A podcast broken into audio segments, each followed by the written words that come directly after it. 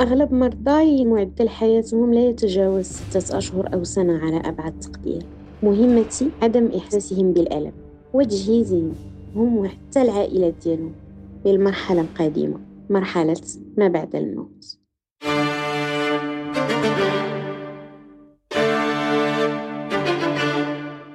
ما بعد الموت. أرقام صادمة. 32 ألف مغربي يموتون بالسرطان كل عام. كيف هي أيامهم الأخيرة؟ بعضهم يستسلم للألم. محرومون من العلاجات التلطيفية بسبب نقص الأطباء المتخصصين. متخصصون في تلطيف وتخفيف ألم الأيام والشهور الأخيرة. ما كنقدروش نزيدوا أيام في الحياة لأن الأعمار بيد الله طبعا. نقدروا نزيدوا حياة دوك الأيام اللي بقاو. كانت صدمه بالنسبة ليا. كنت الأول مرة في حياتي كنحضر العزاء شخص حي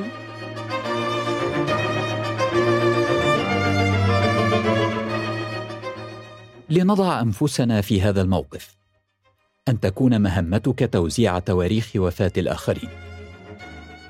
تستقبل مكالماتهم التي تطلب منك تذكيرهم بما تبقى لهم من أيام. كان الزوج ديالها في صحة جيدة جدا. واحد النهار آه، دخلت إلى المكتب وانفجرت بالبكاء. قالت لي قالت لي لقد توفي زوجي بسكتة قلبية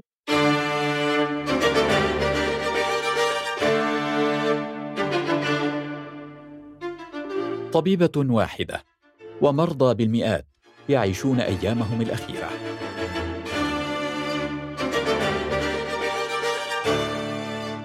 هذا بودكاست فصول. حلقة جديدة أعدها عبد العالي الزهار وأخرجها أحمد الضامن. أنا أحمد خير الدين مع نروي فصول الحكاية.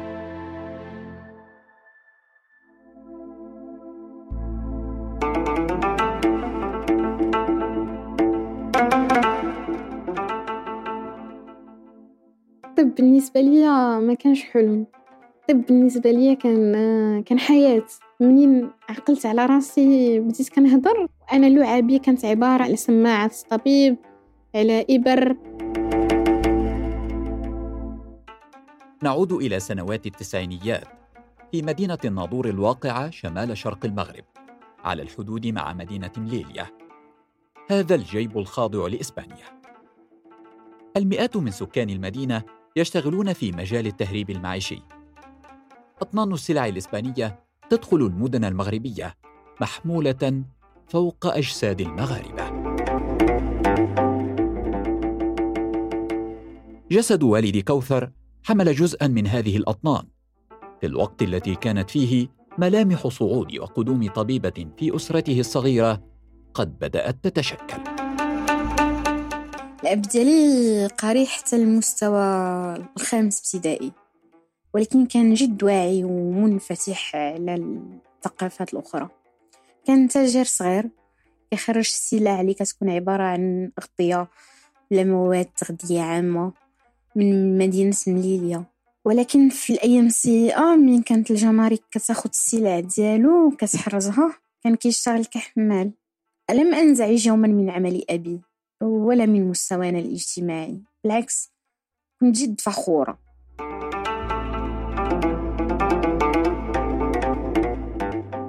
قبل التخرج ديالي بحوالي سنة اكتشفت أن الأب ديالي كيعاني من سرطان الرئة في مرحلة متقدمة. كان هذا الخبر هو الخبر اللي قلب حياتي. يسجل المغرب حوالي أربعين ألف حالة جديدة من السرطان كل سنة.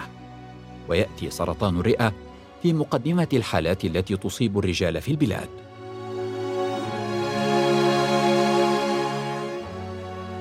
بقى كان عقل منين بلغتو بالمرض ديالو. بقيت كنبكي. عقل أنه قال لي لا إحنا ما كنبكيوش. أنا بنتي كما انتي اللي عرفتي المرض انتي اللي غادي تعرفي الدواء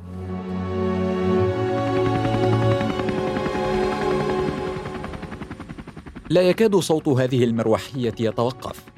وعلى متنها شابة تخوض أولى تجاربها في الطب. تنتقل بين الجبال والأودية لإنقاذ العالقين وعلاج المرضى وحالات الولادة الحرجة.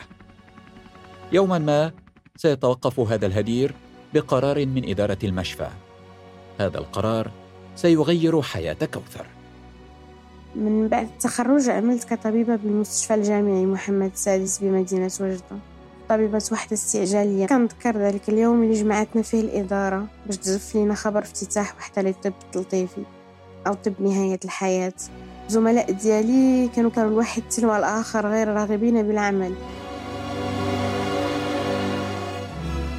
وصلت الدور ديالي واخترت العمل بواحد العلاج تلطيفي لغرض واحد فقط وهو الأب ديالي.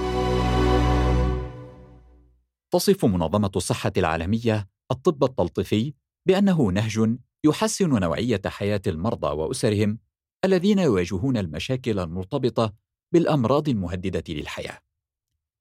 إنه طب نهاية الحياة كما تسميه كوثر، أول طبيبة في هذا التخصص في منطقة شرق المغرب.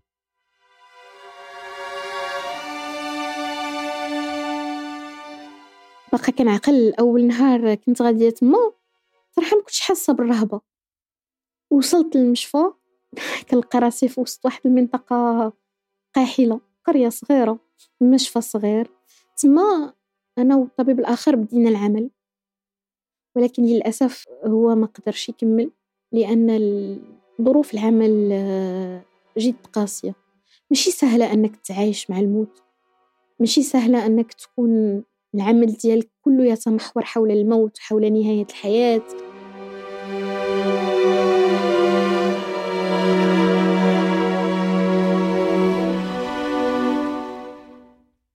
في وجدة والشرق المغربي كله طبيبة واحدة لمئات مرضى السرطان. تلطف عنهم الألم وتحفظ تواريخ وفاة آخرين. مهمة جديدة لطبيبتنا كوثر. بعد ثلاثة أشهر تاهت فيها الطبيبة وسط التواريخ والألم. وبينما كانت تعتاد شيئا فشيئا مسألة إبلاغ المرضى بمواعيد وفاتهم جاءت صدمة جديدة.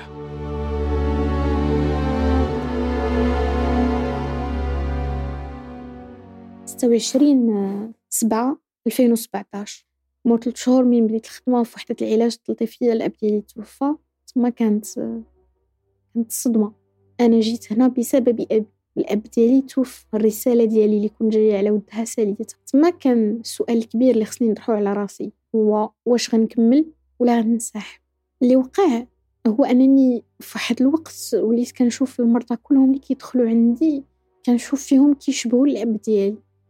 كيدخل واحد و أنا كنقول عنده عينين بابا. هذا كيشبه البابا في, الشعر. كيهضر بحال بابا. دعا معايا نفس الدعوات بابا. تما تعلمت أنا الأب ديالي ما ماتش ولكن الروح ديالو مقسمة على كاع المرضى ديالي. وتما خديت قرار أنني ما غنمشيش وغنبقى وبقيت. طبيبة الأيام الأخيرة. بودكاست فصول.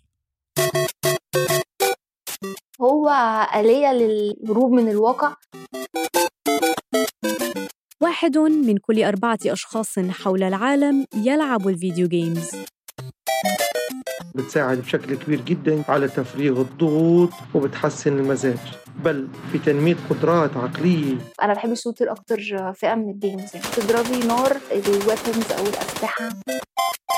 هذه الألعاب يمكن أن توقعك في مأزق يصير منطوي جدا كسول زيادة في الوزن.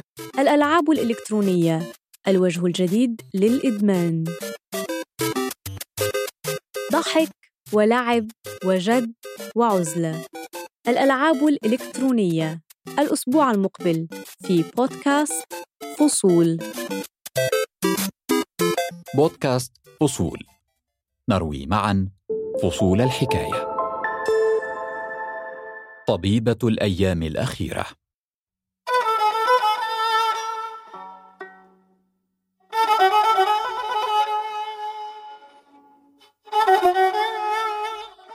أصبت باكتئاب في شهر شهر نوفمبر الماضي. تم تشخيصي بمرض الاكتئاب. اكتئاب حاد غير ظاهر. وأنا بطبعي لست بإنسانة تبكي بسهولة.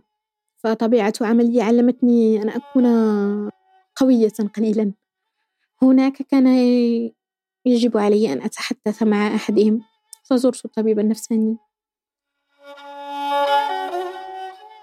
في أحد أيام نوفمبر. عائدة من زيارة طبيب نفسي. تنثر كوثر عنها قصص المرضى كما تنزع أشجار مدينة وجدة آخر أوراقها استعدادا للشتاء. تعبر شوارع وسط المدينة وتتجنب التحديق في أرقام الأزقة التي تذكرها عادة بالتواريخ المتوقعة لوفاة مرضاها وقصصهم المؤلمة. ولكنني لازلت أذكر الكهلين اللذين أثرا في وأظن أن قصتهم كانت النقطة التي أفاضت كأس الاكتئاب عندي.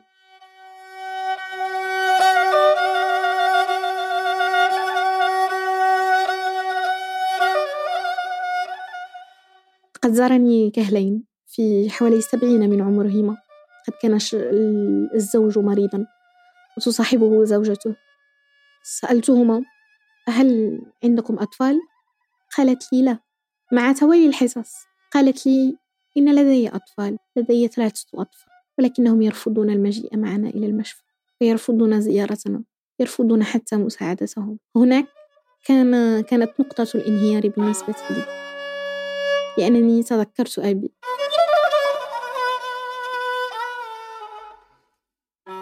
ثلاثمائة مليون شخص عبر العالم يعانون الاكتئاب. ولا يسلم العاملون في الرعاية الصحية من الإصابة به خلال تعاملهم مع الحالات الحرجة. وقد تزداد حدته مع حالات بعينها لم تستطع تحمل تكاليف العلاج. تشتغل كوثر طبيبة في مصلحة العلاجات التلطيفية. مهمتها تخفيف الألم عن مرضى السرطان في آخر أيام حياتهم. ماشي سهل أنك تدخل فكرة الموت لعقل واحد اللي كان عايش حياته نورمال وبسبب مرض واحد حياته تقلبت رأسا على عقب بالنسبة للقصة نتاع المرأة اللي قلت لك فكرتيني فيها هي واحد المرأة اللي كانت جد ملهمة. كانت كتجيني يوميا كتقول لي آه بغيت نعرف شحال بقالي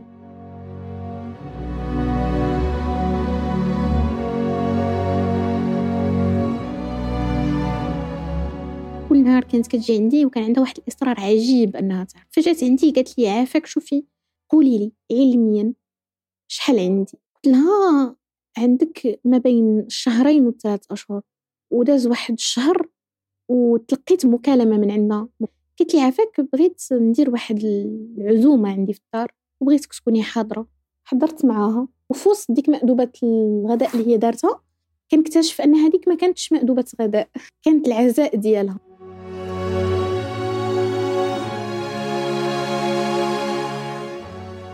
كانت صدمة بالنسبة لي كنت لأول مرة في حياتي كنحضر العزاء شخص حي أمنيتها كانت أنها تموت في, في مكة المكرمة. شدت الطيارة وقطعت العمرة ومشات وماتت تما.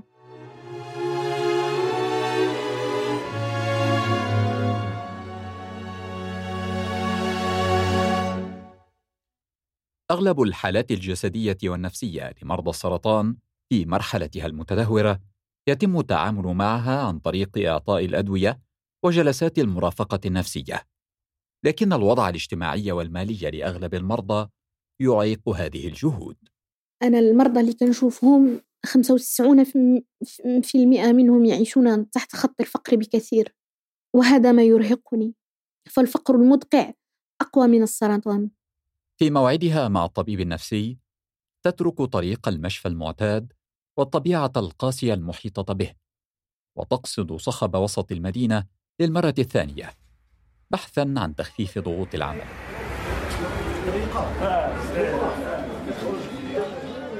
في العيادة النفسية شعور غريب ذلك الذي يتولد عن زيارة طبيب لطبيب آخر. لكن المقعد المخصص للبوح ينسف فكرة الاستغراب تلك. مشاهد جديدة تتناسل وقصص هذه المرة تحكيها الطبيبة كوثر. فصول من قصة امرأة أربعينية كانت تعول على زوجها الذي يحظى بصحة جيدة للاعتناء بطفليها بعد وفاتها. لكنه مات قبلها. سيدة قروية في الأربعينيات من عمرها. كانت مريضة بسرطان الثدي وحضرت عليها في كل مراحل مرضها. كنت كنستغرب أنها لم لم لم تبكي يوما ولم تحزن. واحد النهار سولتها قلت لها علاش ما ما كتبكيش؟ خصك تبكي خصك تعبري. قالت لي أنا ما كنحسش بأن عندي سرطان ولكن عندي الزوج ديالي الزوج ديالي اللي حارب العائلة ديالو حارب الناس حارب المجتمع قرر أنه يبقى معها ويساندها. كانت ديما كتقول لي أنا حتى لو مت أنا متأكدة أن الزوج ديالي سياخذ باله من الأطفال. كان الزوج ديالها في صحة جيدة جدا. واحد النهار كان عندها موعد معي. دخلت إلى المكتب وانفجرت بالبكاء. سألتها لماذا تبكين قالت لي لأول مرة. أحس أنني مريضة السرطان. قلت لقد توفي زوجي بسكتة قلبية.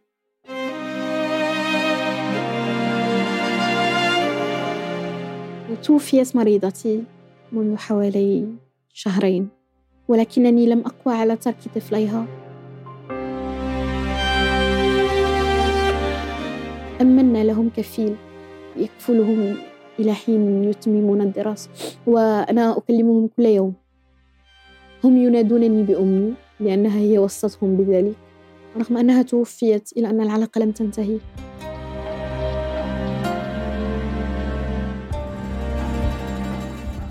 يغادر البلاد 300 طبيب مغربي سنويا نحو وجهات جديدة. بحسب النقابة المستقلة لأطباء المغرب وصل مجمل الأطباء الذين هاجروا حتى عام 2018 لأكثر من خمسة ألاف طبيب. وزارة الصحة المغربية تقول إن البلاد في حاجة إلى أكثر من 97 ألف عامل في القطاع الصحي. من بينهم أكثر من 32 ألف طبيب لسد الحاجة.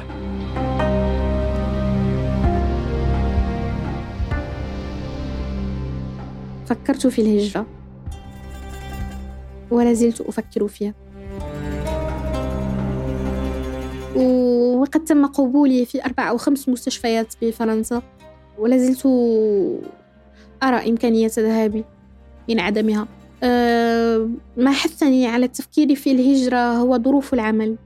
فظروف العمل بالمغرب صعبة جدا صعبة جدا صعبة جدا.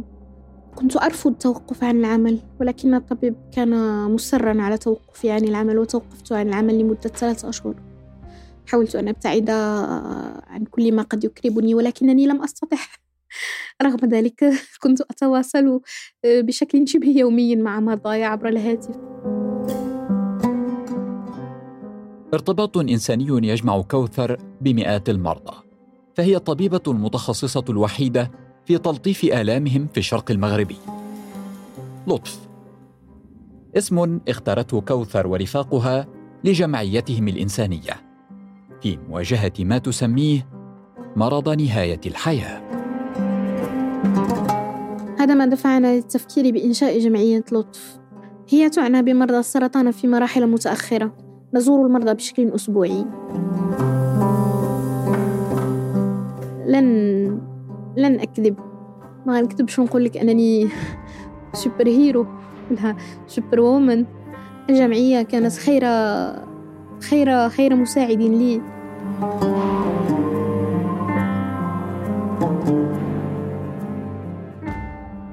من مشاهد النهايات وقسوة اللحظات الأخيرة للمرضى نجاحات صغيرة. كما في قصة كوثر التي نذرت نفسها لتصنع لمرضاها حياة فيما تبقى لهم من حياة.